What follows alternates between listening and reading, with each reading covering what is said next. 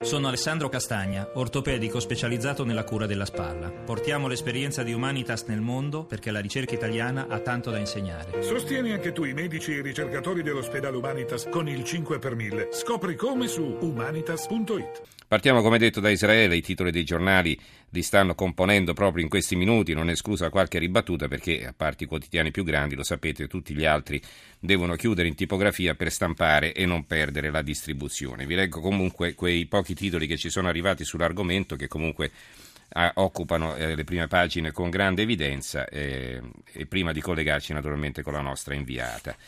Allora, eh, c'è eh, il quotidiano nazionale, il giorno della nazione, il resto è Carlino, il voto in Israele testa a, terza, testa, a testa fra, Her- fra, Herzog e Netanyahu. Il Sole 24 Ore eh, riserva il titolo sotto eh, la testata a Israele, Israele testa a testa fra Netanyahu e i laburisti, possibile un governo di unità nazionale. E poi c'è un'analisi di Alberto Negri, quello Stato palestinese che divide anche il mondo arabo. Il giornale Israele sorpresa alle urne non vince nessuno è un commento di Fiamma Nierenstein. L'avvenire Israele divisa a metà si tratta per il governo negli exit poll testa a testa Netanyahu Herzog arabi terzo partito. Il mattino testa a testa nei primi exit poll eh, eh, più vicino a un governo di unità nazionale, Likud laburisti alla pari, eh, terzi arabi terzi a sorpresa. E, um, il secolo XIX, a centropagina una fotonotizia eh, di elettori che festeggiano, testa a testa in Israele Netanyahu esulta, exit poll, i laburisti di Herzog non sfondano, il Likud resta primo, la svolta è rinviata e il commento di Enrico De Aglio, ma con gli Stati Uniti cambia tutto. Adesso anche Repubblica, il titolo di Repubblica è l'apertura, Israele vota e testa a testa. Allora, Abbiamo in linea Maria Gianniti, nostra inviata del giornale radio in Israele. Maria, buonasera. Buonasera a te e a tutti gli ascoltatori.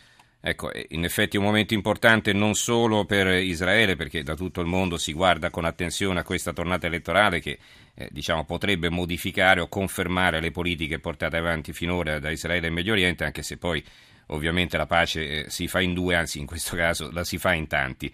Ecco, a questo proposito il sostanziale pareggio sembra prolungare l'incertezza perché davvero non è chiaro che cosa succederà adesso. Allora intanto incominciamo da un aggiornamento sui risultati, Maria. Sì, ma eh, guarda, per avere i risultati definitivi bisognerà aspettare probabilmente tutta la giornata di domani, tant'è vero è che non è un caso che quel, il partito che è diventato, sembra sia diventato l'ago della bilancia, eh, questo culano che nasce da una costola del Likud eh, guidato da Moshe eh, Kahlon, eh, che può determinare appunto un, l'alleanza, cioè un governo guidato da Bibi Netanyahu oppure un governo guidato da Herzog, ha deciso di prendere il suo tempo e di dire aspettiamo, vediamo quali sono i risultati negativi, definitivi per poi decidere il da farsi. Ovviamente le trattative, come puoi immaginare, sono già cominciate, sono cominciate praticamente due minuti dopo i primissimi exit poll che davano questo testa a testa che di fatto c'è e quindi poi i titoli eh, che sono stati dati anche dai quotidiani nazionali italiani al momento sono ancora validi, potrebbero cambiare però nel corso delle prossime, delle prossime ore. Uh-huh. E, e poco, diciamo che la cosa importante da dire appunto sono le, ultime, nell'ultima ora hanno parlato sia Herzog, la Livni e eh, sia Netanyahu.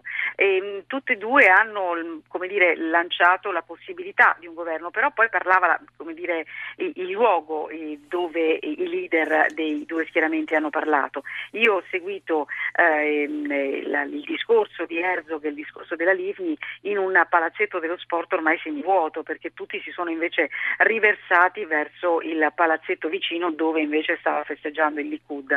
Quindi eh, per quelli che sono i numeri attuali è più probabile che ce la faccia Netanyahu a formare un governo con i partiti alleati eh, della destra di quanto invece, eh, possi- di quanto invece eh, possa essere possibile per. Herzog e per la Livni. Ecco, questo ti volevo... Sì, pre... questo punto, ecco, no, la uh-huh. cosa importante da dire è che invece eh, ci sono delle manovre affinché si arrivi a un governo di unità nazionale. Ecco, appunto, questo, su questo volevo arrivare, c'è questo appello del Presidente della Repubblica, no? Mm più che appello è un lavoro dietro le quinte che lui ha cominciato già da diversi giorni, fra l'altro proprio eh, due giorni prima le, le, le elezioni eh, fonti parlavano proprio di una mediazione ormai anche abbastanza avanzata in corso eh, di Rivlin sia con Netanyahu sia con Herzog per arrivare a questa conclusione. È ovvio che le parole pronunciate da, eh, dai leader dei due schieramenti principali prima delle elezioni, ma fino a questa mattina, anche durante lo stesso eh, svolgimento delle elezioni, erano no a un governo di unità nazionale. Bisogna vedere però che cosa accadrà invece nel momento in cui saranno chiari proprio i risultati. La cosa interessante anche da notare è il discorso che ha fatto Netanyahu mm, poco più di, un, di, mezz'ora fa, poco, proprio eh, parlava mentre eh, andava in onda il GR della mezzanotte, infatti ne ho parlato in diretta, proprio stavo ascoltando proprio quello che diceva il Premier uscente eh, ha usato dei toni molto più moderati rispetto invece a quelli che abbiamo sentito in campagna elettorale, a, sì.